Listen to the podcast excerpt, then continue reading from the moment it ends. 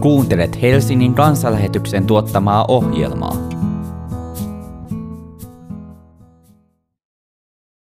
Tällä kertaa Mika Ebelin opettaa meitä otsikolla Jeesus parantajamme. Saarnan äänitetty Helsingin kansanlähetyksen messussa 4. syyskuuta 2022. Tämä sunnuntain evankeliumiteksti on kirjoitettuna Markuksen evankeliumin seitsemännessä luvussa ja nousemme sitä kuulemaan. Jeesus lähti sitten taas Tyyroksen seudulta ja tuli Siidonin ja Dekapoliin alueen kautta Galilean järvelle. Siellä hänen luokseen tuotiin kuuro mies, joka ei pystynyt kunnolla puhumaan, ja häntä pyydettiin panemaan kätensä miehen päälle. Jeesus otti hänet erilleen väkijoukosta, pani sormensa hänen korviinsa, sylkäisi ja kosketti hänen kieltään. Sitten hän katsahti taivaalle, huokasi ja sanoi kuurolle, Effata, se merkitsee aukene. Silloin miehen korvat aukenivat ja hänen kielensä vapautui niin, että hän puhui selkeästi. Jeesus kielsi ihmisiä kertomasta tästä kenellekään – mutta mitä enemmän hän heitä kielsi, sitä enemmän he levittivät siitä tietoa. Kaikki olivat ylemmäärin hämmästyksissään ja sanoivat, hyvin hän on kaiken tehnyt, kuurot hän saa kuulemaan ja mykät puhumaan. Tämä on pyhä evankeliumi. Miten Jeesus paransi ihmisiä? Voimmeko ottaa mallia hänen toimintatavastaan? Tässä Markuksen evankeliumin kohdassa kerrotaan varsin yksityiskohtaisesti siitä, miten Jeesus toimi. Häntä oli pyydetty panemaan kätensä kuuronmiehen päälle, joka ei puhunutkaan kunnolla. Sen sijaan, että Jeesus olisi toiminut väkijoukon keskellä, hän otti miehen erilleen. Hän ei laittanut kättää miehen päälle, vaan pani kädet hänen korviinsa – sitten Jeesus teki jotakin sellaista, joka meistä voi tuntua vähän vastenmieliseltäkin. Jeesus sylkäisi ja kosketti tämän miehen kieltä. Näin siis Jeesus toimi. Tulisiko meidän myös toimia samalla tavoin ja jos toimisimme oikein, niin paranisivatko kaikki ihmiset? Monet haluaisivat löytää juuri sen oikean Jeesuksen mukaisen tavan toimia, ikään kuin Jeesuksen tekniikka. Ja varsinkin sellaiset ihmiset, jotka, jotka on taipuvaisia maagisuuteen ja yleisuskonnollisuuteen. Mutta voimme kuitenkin pian huomata, että Jeesus on eri kerroilla toiminut eri tavoin, huomattavankin eri tavoin. Joskus hän vain lupasi toisen puolesta apua hakeneelle, että tämän pyyntö oli kuultu. Ja paraneminen oli tapahtunut, vaikka sairas ei ollut edes nähnyt Jeesusta. Joskus Jeesus käski halvaantunutta miestä nousemaan ja ottamaan vuoteensa ja lähtemään kävelemään. Myrskyä Jeesus käski vaikenemaan. Sitten kuultua Lasaruksen sairaudesta Jeesus tarkoituksellisesti viivytteli, jotta Lasarus ei ainoastaan ehtisi kuolla ennen hänen saapumistaan, vaan jotta Lasaruksen ruumiin mätänemisprosessikin ehtisi alulle ennen kuin hän saapuisi paikalle. Huomaamme siis, että eri tilanteissa Jeesus toimi eri tavoin. Jeesuksen toiminnassa ja toimiessa olennaisinta ei ollut se, miten hän toimi, vaan kuka toimi. Hän on siis olennainen – toimintatapa on toissijainen. Koska hänellä on kaikki valta taivaassa ja maan päällä, hänellä on tämä valta, päätti hän sitten toimia miten tahansa. Jotta me ymmärtäisimme, miksi Jeesus kullakin kerralla toimi kuten toimi, meidän on syytä pyrkiä ymmärtämään, millaista tilanteesta oli juuri tällä kertaa kysymys. Jeesus ei siis tarvinnut mitään erityistä tekniikkaa, jotta parantuminen onnistuisi, mutta hänen kulloinenkin toimintatapansa vaikuttaa liittyvän siihen, että hän halusi kohdata ihmisiä ja johdattaa heitä pelastuksen osallisuuteen. Sillä tässä syntisessä maailmassa synnin seurauksena kuolema tekee työtä.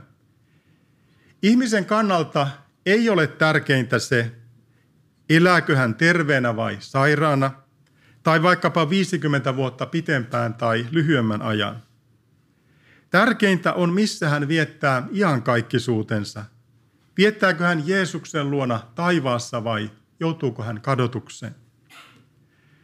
Toki terveys on meille hyvin tärkeää tässä ajassa, mutta siitä huolimatta iankaikkisuus on mittaamattoman paljon tärkeämpää.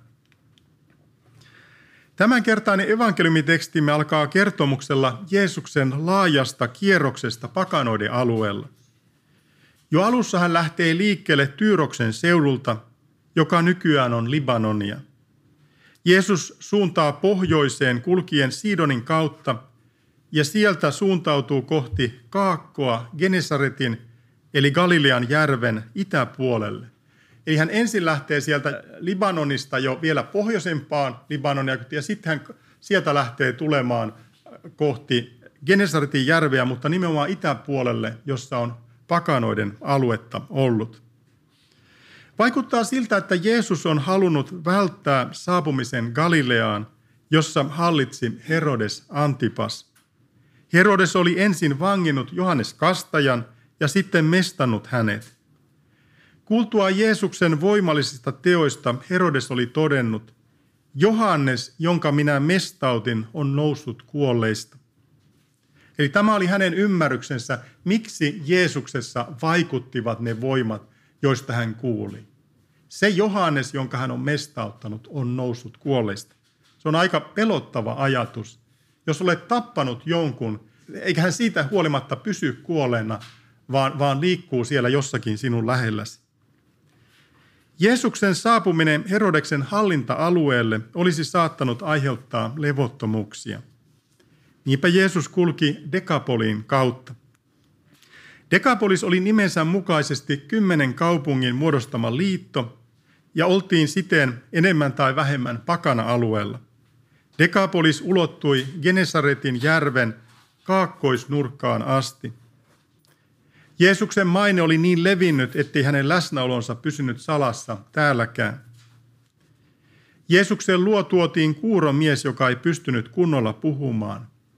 Toiset toivat tuon miehen Jeesuksen luo, koska he arvelivat hänen tarvitsevan Jeesusta. Miten on sinun laitasi?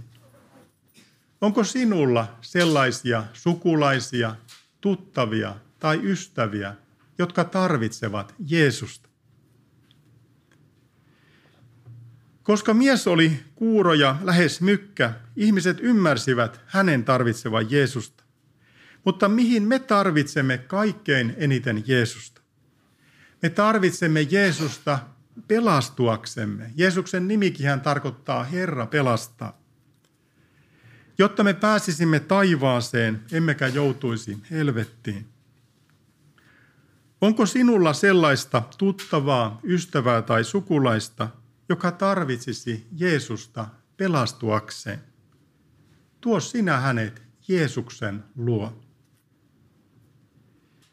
Jumala puhuttelee ihmisiä myös sairauksien välityksellä ja on luonnollista, että moni on sairauksien keskellä valmiimpi kuulemaan, mitä Jumalalla on sanottavaa. Terveenä moni ajattelee, ettei tarvitse Jumalaa, mutta sairaudet auttavat ihmistäkin ymmärtämään, että Jumalan avulla voisi olla käyttöä. Tosiasia kuitenkin on, että ihminen ei tarvitse Jumalaa ainoastaan sairaana, vaan hän tarvitsee Jumalaa kaiken aikaa. Jumala on antanut ihmiselle elämän. Tämän kohtuullisen moni ymmärtää, mutta hyvin harva kuitenkaan ymmärtää tai tulee ainakaan aina ajatelleeksi, että Jumala ei vain kerran ole antanut elämää. Jokaisen ihmisen elämä joka hetki riippuu siitä, haluaako Jumala meidän elämämme jatkuvan vai eikö. Mutta miten meidän tulee toimia, kun ei-uskova lähimmäisemme sairastaa esimerkiksi sellaista sairautta, joka lääketieteen mukaan johtaa nopeasti kuolemaan? On luonnollista, että elämme hänen kanssaan ja kerromme rukoilevamme hänen puolestaan. Iso kysymys kuitenkin on se, valmistammeko lähimmäistämme kohtaamaan Jumalan. Annammeko siis hänen ymmärtää, että hän on vastuussa Jumalan edessä ja tarvitsee Jeesusta ennen kaikkea pelastajakseen? Vai pyrimmekö ohjaamaan lähimmäistämme etsimään Jumalan apua vain tähän elämään? Onko viestimme se, että iankaikkisuus on tärkeintä, vai onko viestimme se, että tämä ajallinen elämä on tärkeintä? Eli silloinkin, kun me pyrimme auttamaan ja rukoilemaan ja kerromme rukoilemaan meidän sairauksien puolesta, meidän on tärkeää, että me emme anna sitä kuvaa, että tämä on nyt se ainoa, mihin sinä tarvitset Jumalaa, vaan että tämä kaikki on myös Jumalan puhuttelua sinulle, että sinä olet kerran oleva hänen edessään. Jeesuksen luo tuotiin siis kuuromies, joka ei pystynyt kunnolla puhumaan. Jos ihminen on kuuro eikä kuule omaakaan puhettaan, se häiritsee omaa puhumistakin selvästi. Mielenkiintoinen yksityiskohta tässä tapauksessa on se, ettei tässä kerrota kenenkään varsinaisesti pyytäneen Jeesusta parantamaan vammaista miestä. Jeesusta pyydettiin ainoastaan laittamaan käteensä miehen päälle. Tämä kertoo siitä, että ihmiset ymmärsivät Jeesuksen kosketuksen parantava. Ja sellainenhan Jeesuksen kosketus on. Kun Jeesus kosketti pitaalista, ei pitaalinen sairastuttanut Jeesusta, vaan Jeesus paransi pitaalisen. Kun verenvuotoa sairastanut nainen salaa koski edes Jeesuksen vaatteita, hänkin parani. Totta kai Jeesus olisi voinut parantaa miehen yksinkertaisemmin kuin miten hän toimi. Hän olisi voinut laittaa kätensä miehen päälle ja toimia niin, että mies olisi välittömästi parantunut. Mutta Jeesus ei tahtonut ainoastaan parantaa vammaista miestä. Hän halusi myös kohdata hänet. Eli tärkeämpi kuin sen sairauden paraneminen oli se, että tämä mies saisi kohdata Jeesuksen. Kuurohan ei edes kuullut, mitä Jeesuksen kanssa puhuttiin. Jeesuksen toiminta tuntuu meistä erikoiselta, mutta merkittävältä osalta tämä johtuu siitä, että me emme helposti tule ajatelleeksi, mitä miehen kuurous tarkoittaa. Ottamalla miehen erikseen kansasta, Jeesus osoitti, että hän keskittyy nyt tämän miehen asiaan. Toisaalta väkijoukko ei nähnyt Jeesuksen toimintaa, eli Jeesus ei halunnut tehdä tätä siten, että kansa olisi saanut tästä esikuvan, miten Jeesus yleensä parantaa. Näemme Jeesuksen toimintatavasta sen, miten Jumala lähestyy kutakin henkilökohtaisesti. Jeesus pisti sormensa miehen korviin Joten mies ymmärsi, että kyse on hänen kuulostaan ja Jeesus tietää, mikä hänellä on ongelmana. Sylkeminen kuvaa sitä, että Jeesus antaa jotakin itsestään miehelle. Ja siihen aikaan oli käsitys, että pyhän miehen sylki on erityisen voimallista. Vaikka Jeesus ei käyttänyt taikuutta, hän saattoi ikään kuin auttaa toista – toimimalla tavalla, joka jollakin tavalla oli, oli tälle ymmärrettävä. Ja kieleen koskeminen kertoi, että kyse oli miehen puhekyvystä. Eli Jeesus tiesi tämänkin asian. Hän haluaa puuttua hänen kuulemisensa, hän haluaa puuttua hänen puhumisensa. Sitten Jeesuksen teki joitakin sellaisia äh, muitakin eleitä tai toimintatapoja, jotka, jotka juuri kuurolle olivat ymmärrettäviä. Eli Jeesus tahtoi saada kuuron miehen ymmärtää, mitä oli tekeillä ja herättää hänessä uskon Jumalaan, joka antaa terveyden. Kuurokin tajusi, että huokaus ja katse taivaaseen merkitsivät avun pyytämistä. Usein on meillä, että kun meillä on ongelmia, me katsomme maahan ja alaspäin. Mutta Jeesus antaa tässä meille esimerkin. Ongelmien kanssa meidän pitäisi katsoa ylöspäin, sillä ei se apu sieltä alhaalta tule, apu tulee ylhäältä. Sitten kun Jeesus sanoi sanan effata, se oli sana, joka oli helppo lukea huulilta, aukene. Ele- ja viittomakieli ei siis ollut magiaa, vaan keino herättää kuurossa uskoa siihen, että Jumala on hänet parantava. Jeesus toimi korostuneesti siten, että hänen toimintaansa voi lukea sellainenkin, joka ei kuule. Jeesus on erityisesti hänen seurassaan. Kyse on hänen kuulostaan ja mykkyydestään. Jeesus antaa jotakin itsestään hänelle ja pyytää apua Jumalalta taivaasta ja sanoo yhden sanan, jonka voi lukea huulilta. Tuota arameankielistä sanaa effata, aukene, käytettiin myöhemmin kirkon kastelliturgiassa painottamassa pyhän hengen voimaa avata korvat evankeliumille. Kun Jeesus sanoi effata aukene, niin miehen korvat aukenivat ja hänen kielensä vapautui niin, että hän puhui selkeästi. Jeesus toimi täsmälleen niin kuin Messiaan kuuluikin toimia. Jesaja 35, 5 ja 6 sanoo, Silloin avautuivat sokeain silmät ja kuurojen korvat aukenevat. Silloin rampa hyppii niin kuin peura ja mykään kieli riemuun ratkeaa sillä vedet puhkeavat erämaahan ja aromaahan purot. Kuurojen korvat aukenevat. Effata, aukene. Sehän oli juuri se sana, ne aukenevat. Jeesus käski sen tapahtumaan ja se tapahtui. Mykään kieli riemuun ratkea.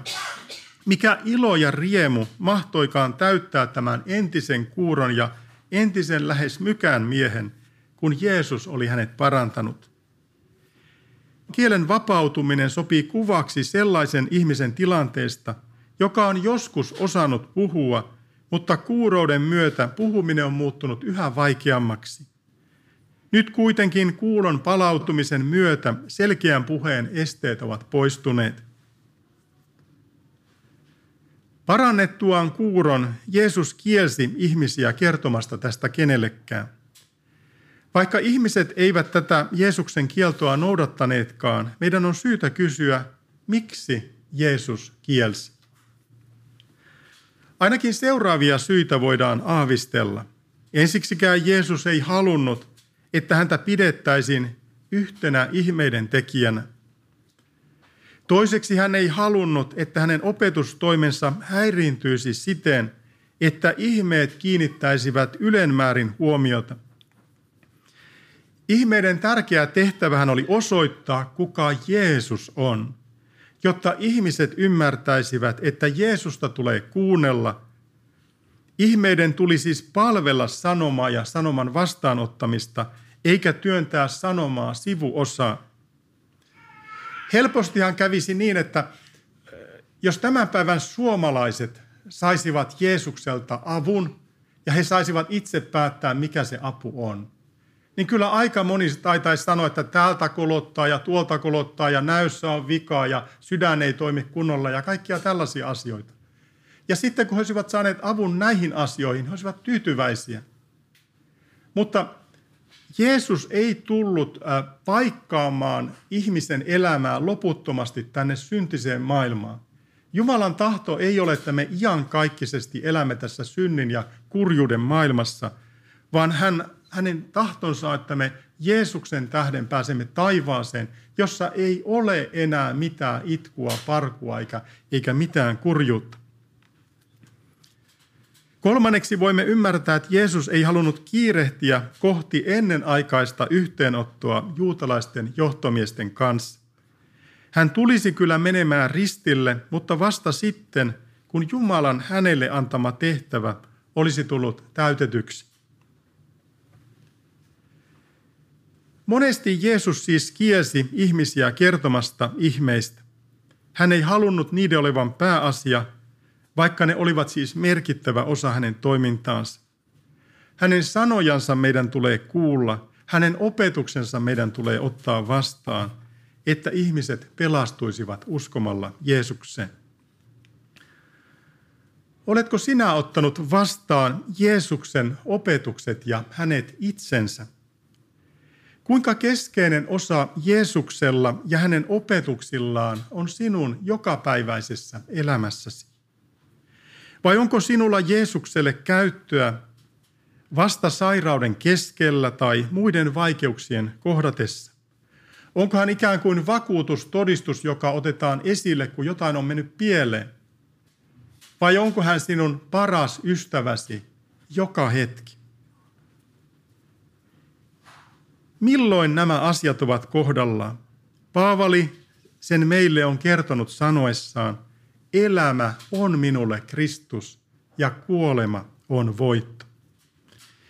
Ei siis niin, että jos elämä menee pieleen, niin sitten minulla on Kristukselle tarvetta, vaan itse elämä on minulle Kristus ja kuolema on silloin voitto, koska Kristus on voittanut kuoleman vallan ja kuoleman kautta saan Jeesuksen rakkauden tähden siirtyä pois tästä synnin ja kuoleman maasta. Jeesuksen toiminta tämän päivän evankeliumissa kertoo siitä, miten Jeesus jälleen parantaa ihmisen pakana-alueella. Tämä korostaa hänen rakkauttaan kaikkia ihmisiä kohtaan, riippumatta siitä, mihin ihmisryhmään hän kuuluu tai millainen ihminen tämä on. Meitä tämä kehottaa välttämään kiusausta rajoittaa lähetysnäkyä tai jättää huomioimatta mahdollisuuksia tavoittaa niitä, jotka ovat erilaisia kuin me itse. Kuuron parantaminen pakana-alueella pian syrofoinikialaisen naisen auttamisen jälkeen osoittaa, miten Jumala haluaa rakastaa, puhdistaa, parantaa ja pelastaa kaikki ihmiset. Rukoilemme. Herra, kaiken sinä olet tehnyt hyvin. Auta myös meitä ymmärtämään armosi ja rakkautesi syvyys, jotta ymmärtäisimme ne lahjoinasi, jotka ovat tarkoitetut kaikille ihmisille. Tätä pyydämme Jeesuksen nimessä. Amen. Ohjelman tarjosi Helsingin evankeisuterilainen kansanlähetys. Jumalan palveluksemme, eli kansanlähetyksen messu, on sunnuntaisin kello 11 Alppikodilla osoitteessa Karjalankatu 2a. Katso lisää kansanlähetys.fi kautta Helsinki ja tule mukaan.